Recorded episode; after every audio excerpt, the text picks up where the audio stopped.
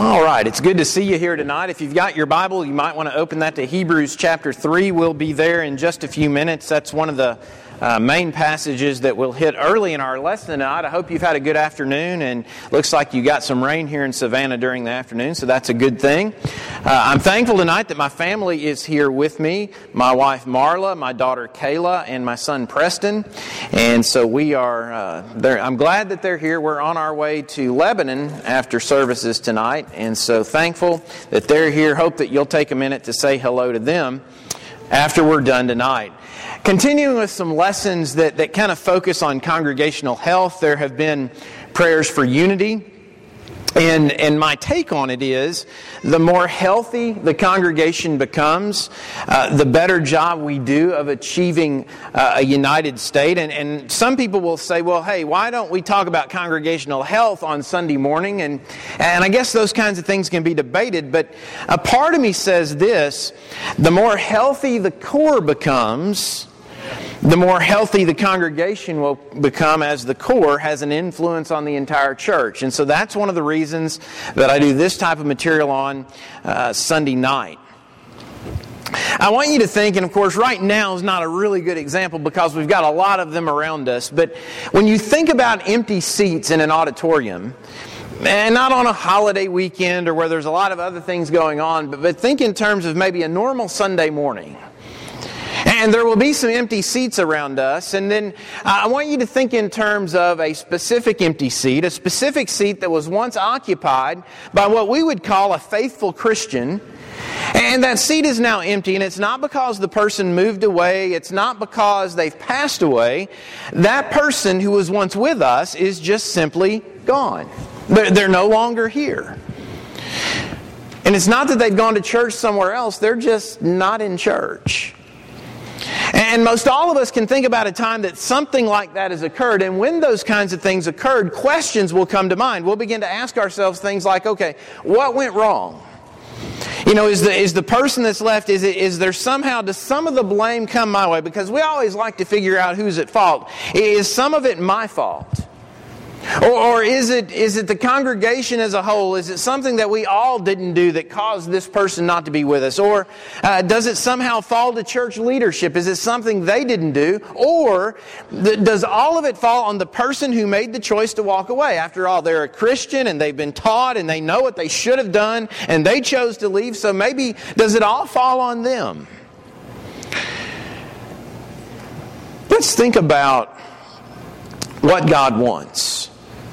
And I'll run you through a couple of passages and then we'll end up in Hebrews chapter 3. When you think about what God wants for His church, 2 Peter chapter 3, there's, there's verse 9 where we finally get to the point where God says, or Peter writes, The Lord is not slow uh, about His promise, as some count slowness, but is patient toward you, not wishing for any to perish, but for all to come to repentance. Now, that verse comes out of a discussion where Peter says, Now, there are some scoffers, and they're going to see you saying that you're living ready and that that you're prepared for Jesus to come back, and they're going to say, well, nothing seems to be happening, happening. God seems to be pretty quiet with everything. So are you sure you've really got your faith in the right place? And so Peter says, hey, what God wants is for no one to be lost. What God wants, what a patient God wants, is to allow time for people to be right with God. Then I think about John chapter 21. This is after the cross. This is Peter being restored. And earlier in that chapter, there, there is this dialogue between Jesus and Peter. And, and Jesus is asking Peter, Well, Peter, do you love me? And Peter says, Yes, you know, I like you, if you get down to what the Greek terms say. And this happens three times. And then finally, Jesus says to Peter, Follow me, in verse 19. And Peter wants to look around at John and say, Well, what about John? And Jesus says to Peter, You don't worry about John. You don't worry about what's going on with him. In other words, don't worry about other people in, terms of what I do with them or my relationship with them. What I want you to do is focus on your relationship with me. You follow me no matter what. And then Hebrews chapter 3. When we think about what God wants for His church, Notice verse 12. Take care, brethren, that there not be in any one of you, that's all inclusive, all Christians, that there not be in any one of you an evil, unbelieving heart that falls away from the living God. Uh, God, what does God want? It is not okay with God when some Christians hang in there and some Christians don't make it. That's not what God wants. And so, how do we achieve what God wants? Well, verse 13 gives us that answer. But encourage one another day after day, as long as it is still called today, so that none of you, again, that's a big term. In other words, God doesn't want anyone to be hardened by the deceitfulness of sin. And then the Hebrew writer says, For we have become partakers of Christ if we hold fast our assurance firm unto the end. And so that's what God wants. He wants all of us to stay faithful. And his method for that is he gives us community. He gives us each other. In other words, we are to help one another go to heaven. That's the role of community in salvation. And yet, even though it's not what God wants, sometimes people do disappear. Sometimes they remove themselves from community. Maybe it was more difficult than they thought it was going to be. i have become a Christian now and my life should be easier, but my life's not as easy as I thought it would be. And this Christianity thing is just too hard. I'm not going to stick with it. Or maybe they didn't have this sense of community. Maybe they didn't realize that they had a whole group of people trying to help them go to heaven. And maybe they felt like they were following by themselves and they just didn't make it. Maybe they hadn't internalized the idea of actually being a follower, of being a disciple, of, of trying to follow after Christ. Or maybe instead of embracing the follow me concept, no matter what's going on with others, maybe instead of embracing that, perhaps religion to them was a big old game of Jesus says. Jesus says go to church. Jesus says read your Bible. Jesus says don't lie. Jesus says don't fornicate. Jesus says love people. And maybe as they played Jesus says, maybe they just got tired of playing. Or maybe they looked around and maybe they felt like other people weren't playing to the level that they were. Whatever the reason, see, there's a sadness for me, and maybe there is for you too, when you think about somebody who was here but now they're not. And again, the question becomes, you know, what if we could do better? And if we could, how would that work? What would that look like? And so here's the big idea. If you don't walk out with anything else tonight in these few minutes, walk out of here with this. See, as family, as a community, each and every one of us, we all have an important role in nurturing and, and bringing along the kind of Christian community where we're actively helping each other go to heaven. A couple of references or resources that I would recommend to you, a couple of things that we'll be noticing tonight. Uh, several years ago, Flavel Yakeley Jr. wrote a book called Why They Left. And the subtitle is Listening to Those Who Have Left Churches of Christ. Uh, you may know of Brother Yakeley's work. He worked for a long time at Harding University. He did statistics for Churches of Christ. He kind of became our, our brotherhood statistician. And so when we wanted to know what was going on with our brotherhood, he would survey us and he would crunch the numbers and then he would come back and tell us what's going on in our fellowship. And so that book I would recommend. And the other book, uh, I don't think I put a screenshot up, uh, but the other book is a book called The Great Commission Part 2 Becoming the Hands of Christ. It's authored by Steve Cummings and Glenn Newton, two friends of mine. But they look at, okay, after somebody becomes a Christian, what do we got to have happen to make sure that that new Christian grows? And so both of those books are valuable. But in Yakeley's book, there is a quotation interview with some folks who were once members of churches of Christ, but they walked away. And the quotation was this When we left, no one asked why, no one visited or called. And see, that's scary, and that's one side of the story. And we don't have the church's side of the story in that, but, but, but it's scary because if that's actually how it happened, it's scary because by not saying anything, that church, whatever church it may have been, actually said a lot. When no one left, nobody asked why, nobody called us, we were gone, and nobody checked up. And I'm not supposed to do a lot of family stories, a lot, especially when the family's here, but I'm going to illustrate with one. My daughter Kayla still lives in my house. She's an adult. she does her thing. She's on her schedule. She, I mean, you know, she has her life to live, but she does live under our roof. And so when we sit down to eat a meal, Kayla's not going to be gone from the dinner table for two weeks and me turn to Marla and say, well, you know, we sure haven't seen Kayla in a long time.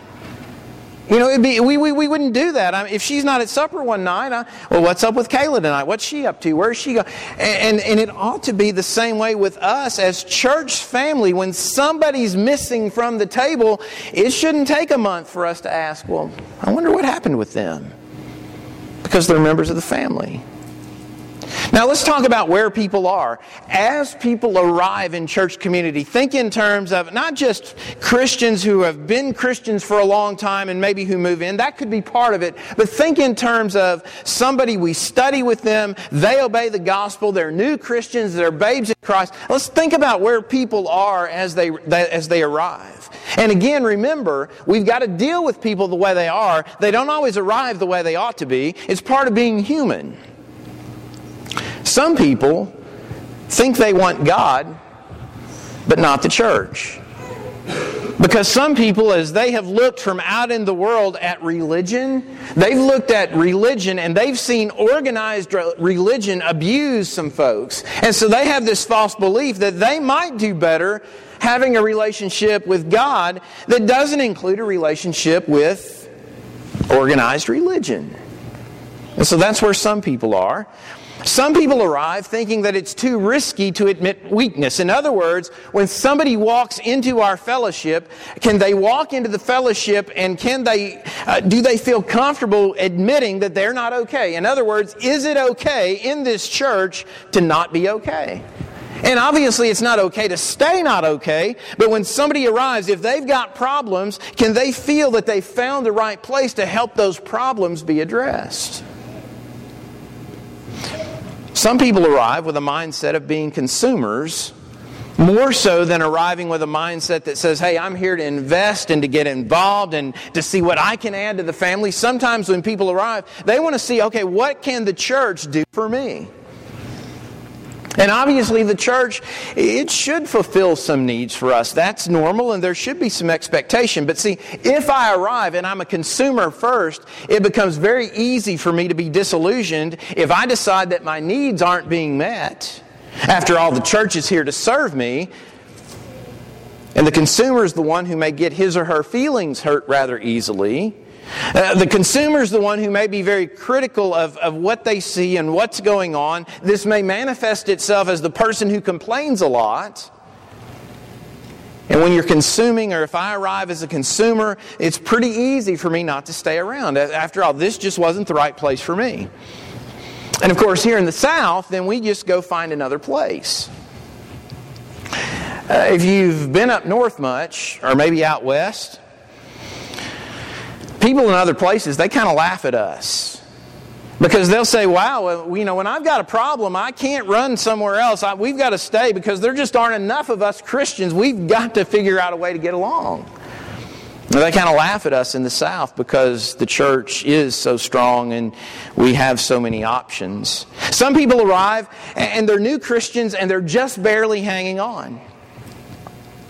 Uh, a church that I worked with for a, a period of time, kind of in a role like I am in here at Savannah, in working with this congregation temporarily, there was a young man that responded to the invitation a number of times. This church was active in prison ministry like Savannah is. This church also was very active in, a, in an organization called Project Rescue. And so in almost every worship service, we had a number of folks, they were recovering addicts. They were really trying to turn their lives around, coming out of some very, really big problems. Well, one young man, he responded multiple times. And, and one night when he responded, he said, I'm really trying to get my life right. He said, but my old friends, they keep calling me, and I tell them that I'm not doing the things that I'm that I used to do. I don't do those things anymore. But, but he said it's frustrating because some of the things that they're asking me to do, some of those things in one way I'd still like to be doing. He's just barely hanging on. And see, when somebody arrives in that kind of a situation, they need to know that the church has thrown them a lifeline and that we're not going to let go of them. Some arrive desperately trying to fit in. Some people are extroverts and they're willing to get involved and they're easy to meet people. Some of us are introverts by nature and it's not very easy for us to, to make entrance into a new group of people. And fitting in is only going to occur when the existing group of people allows that new person into the circle. And so we've got to be the kind of community that allows new people in. So the question becomes what are we doing to assimilate or to help people fit in, to help people come a part of the congregational family, to become faithful followers, if you will.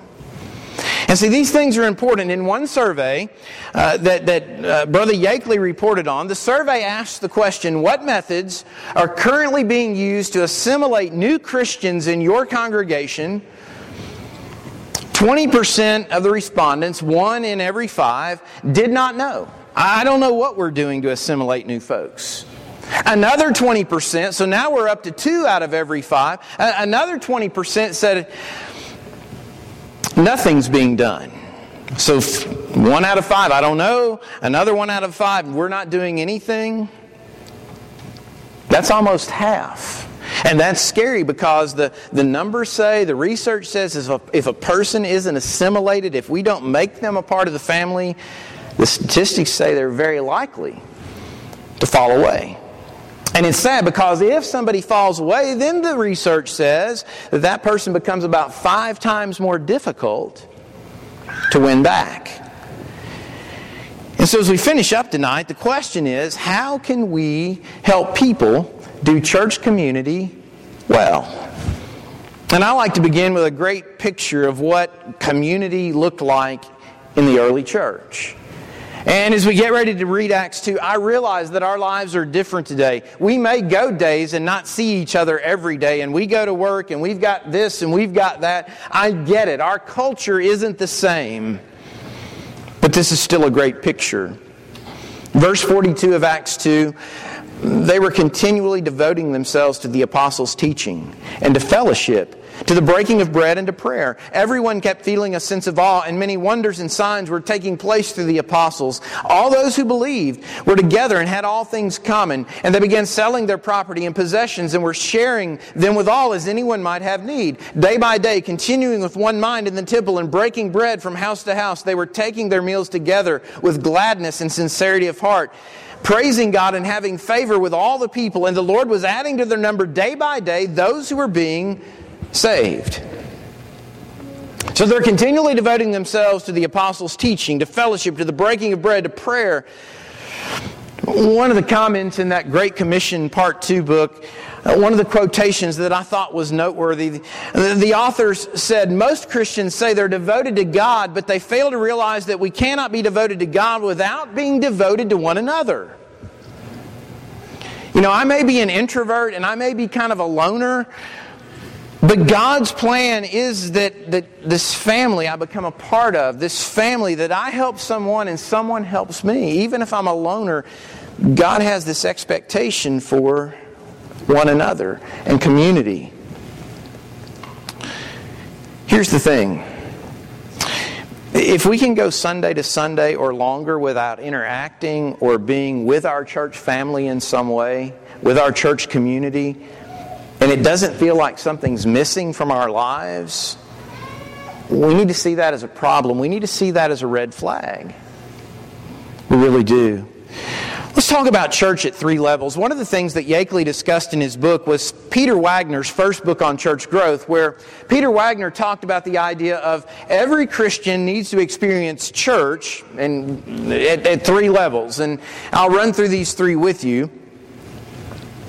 Uh, the first level is celebration, and that's the idea of every Christian ought to be in worship. It doesn't matter what size the congregation, the, uh, the church is. It can be 300 or 200 or, or 800 or whatever. Everybody needs to be in worship.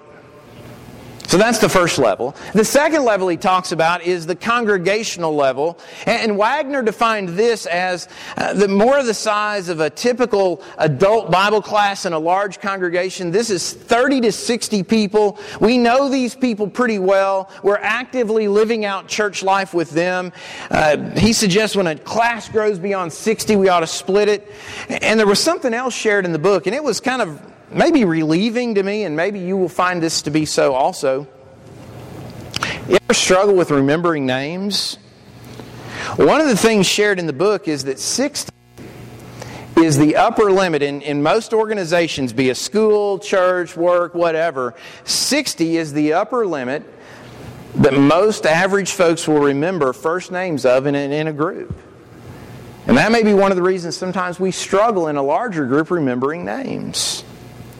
So, congregational life, that 30 to 60 people, we were really active with them. But then the third level he calls cell, and he defines it this way. He said, This is the 10 to 12 people who are actively helping you live out your Christianity. You're with them regularly, you're helping each other grow spiritually.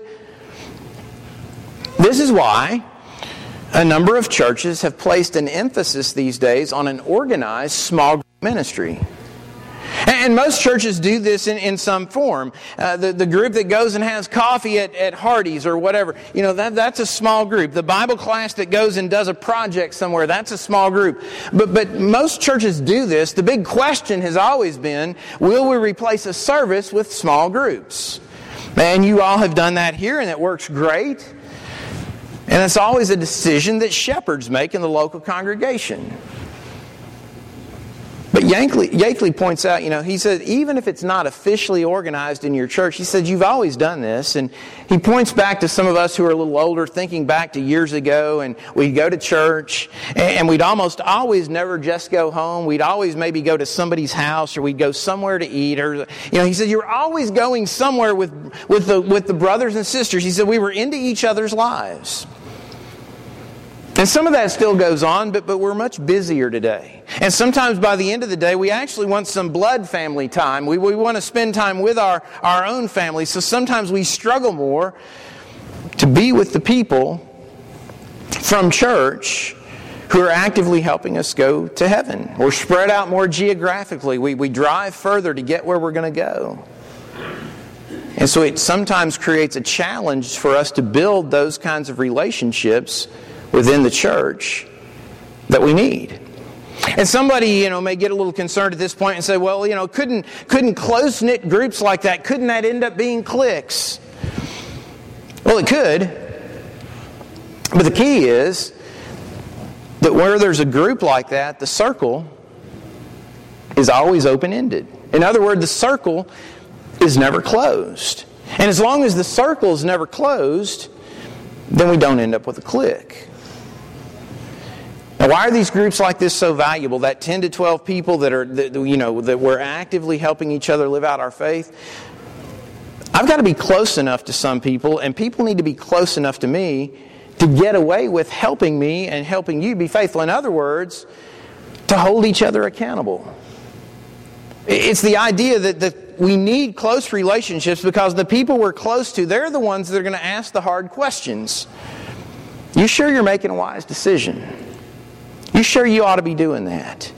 You sure you ought to be engaging in that activity? You know, are you sure you ought to be treating her that way? You sure you ought to be putting that ahead of church? See, unless we're close, it's hard to get away with asking those kinds of questions. But that close group, that's part of what they do for each other. It's hard when somebody cares enough to ask those sorts of questions. It's hard for the asker and it's hard for the people or the person being asked, but asked, but it's super important. But here's the thing: when you boil it all down, cell group that 10 to 12 people, they're not going to let me disappear from church for two months before any, anybody ever notices I'm gone. If I'm gone on a Sunday, somebody in that group is probably just going to, without even having to think about it, they're going to, where were you today? If they don't know already. Hopefully, that group that I'm really close to, hopefully, they won't allow me to launch myself down the road of purposeful, sinful living, even though, you know, sometimes somebody gets into a very sinful way of life and they're still showing up to church. The rest of us don't know it. Well, that, that group that we're close to, they're going to know it. And they're hopefully going to try to stop me if that's the direction that I try to go. Now, as an aside, do our shepherds have a role in this? Absolutely. You take 400 people, though, and it's hard for them to be involved with people at that level. That's why we need these smaller groups that we're very, very close to. Yakeley's survey, or one of the surveys he reported on, says that these things are very, very important. He surveyed uh, more than 100 churches. And he asked people in these surveys of more than 100 churches, he said, How many close friends, close friendships do you have in the church? 10%, 1 in 10, said, I have no close personal friends in the congregation. Well, that's scary. Uh, another 10% said that they had just one or two close personal friends in the congregation. 30% of the respondents said, Hey, I've got close personal friendships, but then when defined, they said that these are close friendships, but we haven't actually visited with any of these people in the last 12 months. Visiting being defined as being in each other's homes, going out and doing something together, or just talking regularly via phone or social media. 50% said, I've got close personal friendships. But the time we spend together, it's always spent on secular things, never on prayer, never on Bible study, never on conversations about spiritual things that'll actually promote spiritual growth. Only 10%, only 1 in 10 of the respondents, people in, surveyed in more than 100 congregations said, I've got close personal friendships in the church where when we spend time together, we actually spend time on things that will help us grow spiritually. Are we close enough to care? let me attempt to drive this home with one other research point from Yakeley. He did a study of 100 relatively recent converts. 50 of the recent converts were still faithful. 50 of the recent converts were no longer faithful. And he studied this group and he tried to find, okay, what are the commonalities? What are the commonalities with the people who are still in? What are the commonalities with the people who are no longer in? And this is what he found without fail. For the 50 who were still faithful in every case, in every case, they had at least seven friendships within the church. For the people who had fallen away, in every case, they all had three or fewer friendships within the church. And the natural question to ask out of that is have we befriended any new people recently within the church. And I get it. Sometimes we may get a little defensive. You know, maybe it's a problem with the person who can't make friends. Maybe it's on them. And maybe it was. Problem is, we've still got to be attempting to live out Hebrews 3, helping each other go to heaven. Even if somebody's hard to reach out to, we've still got to be trying to live out 1 Thessalonians 5, where uh, Paul's writing to the Thessalonians about living ready and he says part of living ready is encouraging one another and keeping one another's focus on that final day, that day that we're ready for. It's not just the ones who are easy to know and easy to love and easy to get uh, a relationship started with, it's got to be with everyone. If you were converted from, from outside the church, or if you've ever had to move and be assimilated into a new congregation, I want you to think about your, your experience and think about what worked and think about what didn't work and, and, and think about the expectations that maybe were placed on you by the shepherds in a church where, when you showed up. One thing, and it's almost counterintuitive, but the research shows that when new people arrive in church, they expect, they've got an expectation that church leadership will, will lay out expectations. In our congregation, this is how things work, and this is our expectation from you. One congregation down in South Alabama, they have a very robust onboarding program. It's, you're going to take a class, and it's on a Sunday afternoon, and you're going to be in there several weeks, but during that, the shepherds will tell you about the local congregation, and they'll tell you about the, the nuances of that congregation, and then they'll say, These are our expectations. What we expect is we expect you to be in worship. And we expect you to be in a Bible class, and we expect you to be involved in a small group. And if you can't commit to being involved that way, we're probably not going to be able to help you very much. One of my fears is that too many times we kind of do the touchdown dance when somebody becomes a Christian, but then we don't always remember to take those next steps that are necessary in securing the saved. I'll leave you with one more powerful illustration from Yakeley. Uh, because he did so much survey work for us as a brotherhood, he got a call from a Mormon headquarters researcher. And, and, the Mormon researcher was asking some questions about one of the surveys that Yakeley done. And so Yakeley answered the researcher's questions. And then before they got off the phone, Yakeley said, Could I ask you a couple of questions? And so here was Yakeley's question. He started with a statement. He said, In the 50s, churches were about twice the size uh, uh, in the U.S. of the Mormon church, and now that's pretty much reversed. And Yakeley said, My first question is Is your success, do you attribute that to the 18 year old elders that you see going door to door? And he said, The Mormon researcher kind of laughed and said, No, no. He said, That's valuable experience, but we've calculated that for us, we make about one convert for every 3,000 doors that we knock on. But then the Mormon researcher said this. He said, obviously, we're having more babies than you people are having, but the main thing is that we found that we make one convert for every two people that we have into our homes for a meal. That's powerful. Now, that's under the umbrella of evangelism, and I think that would work under the umbrella of evangelism. But when we start thinking about Hebrews 3 and we start thinking about a family where we're helping one another go to heaven, are we when you have a meal with somebody, it changes relationship. It just always does. We've got to understand that there's something powerful about sitting down, sharing a meal, getting into one another's life. It elevates relationship to another level. It helps us become closer to each other. I'll leave you again with Hebrews 3 as the big idea for tonight comes up on the board. Take care, brethren, that there not be in any one of you an evil, unbelieving heart that falls away from the living God, but encourage one another day after day, as long as it is still called today, so that none of you will be hardened by the deceitfulness of sin. For we have become partakers of Christ if we hold fast the beginning of our assurance firm until the end. God values community. It is His plan for securing the saved. But to accomplish what He wants us to accomplish, we've got to be great relationship builders. I don't know about you, but I'm thankful that God didn't intend us to go to heaven just simply on our own. And it can't be all about our shepherds, and it can't just be about who the preacher is. Each and every one of us has a role in building the strong sorts of Christian community where we can successfully live out Hebrews chapter 3, verses 12 through 14.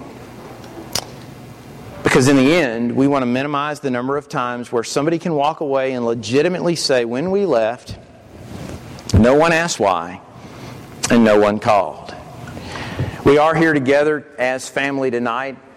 And one of the blessings of being family is we always extend the Lord's invitation. And so if you're here tonight and there's something amiss in your life, if you're walking through a valley uh, and you need your church family to be praying with you and for you, you have that opportunity. You're, you are, you're welcome to go privately to a shepherd if you prefer that and let them know that you need prayers and they'll pray with you and for you. Maybe you're here tonight and you're not a Christian. Maybe you've not been baptized into Christ for the remission of your sins.